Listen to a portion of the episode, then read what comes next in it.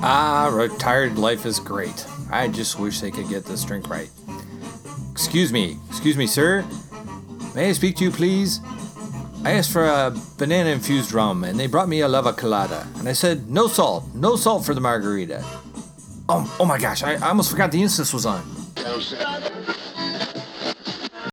It's just like coffee. Here it is. it your is. throat. Surfing. yeah, yeah, exactly. Really overacted. They must be talking allowed. about when Saurfang hit Malfurion with that axe. Four 110s.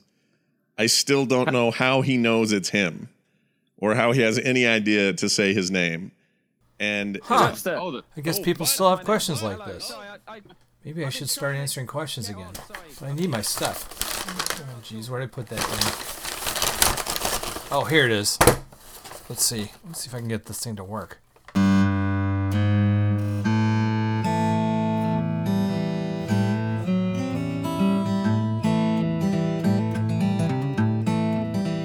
This is Buxley answering your World of Warcraft questions. Blah blah blah blah blah. GURPS asks, "How does Malfurion know it was Saurfang that hit him with the axe?" This is easy. You've seen Malfurion, right?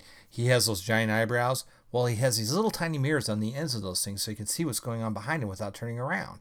Really helps when he's parallel parking his mounts. Anyway, Malfurion is really concentrating on Sylvanas, you know, because he has to be, it's Sylvanas, and he completely missed seeing Saurfang with those eyebrow rear view mirrors. A quick glance, and he saw who it was. Thanks for your question! If you'd like to see what I'm up to, follow Ask Buxley on Twitter. You can listen to the archives at askbuxley.com. He's back!